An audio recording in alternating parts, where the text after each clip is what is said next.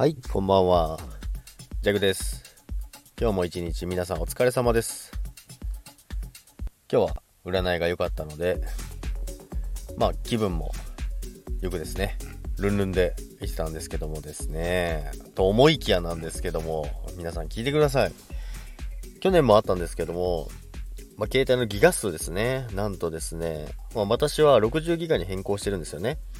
変更してるんですけども、なんとさっきメールが来まして、残り1ギガですと。ええー、ってことですよ。え ?60 ギガなんで余裕こいてたんですけど、まだ今日19日ですけど、19日なんですけど、まあ正月もあったので、結構使ってたなとは思うんですよね。あの Wi-Fi 環境ないとこでも。でも60ギガなんで、今まで20だったので3倍なので、大丈夫かなと思ってたんですけども、ダメでした。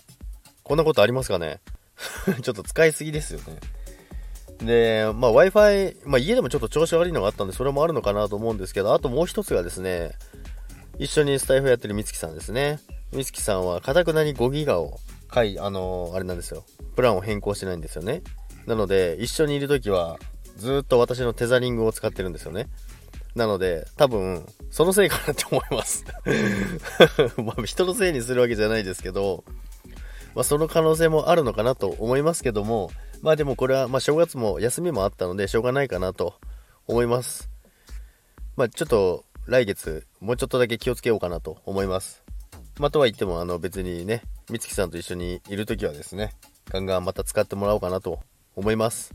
ということで、びっくりしましたということでですね、皆さんも携帯のギガ数にはお気をつけください。って言ってもちょっとさすがにびっくりですね。60ギガですからね、皆さん60ギガ使い終わることありますか？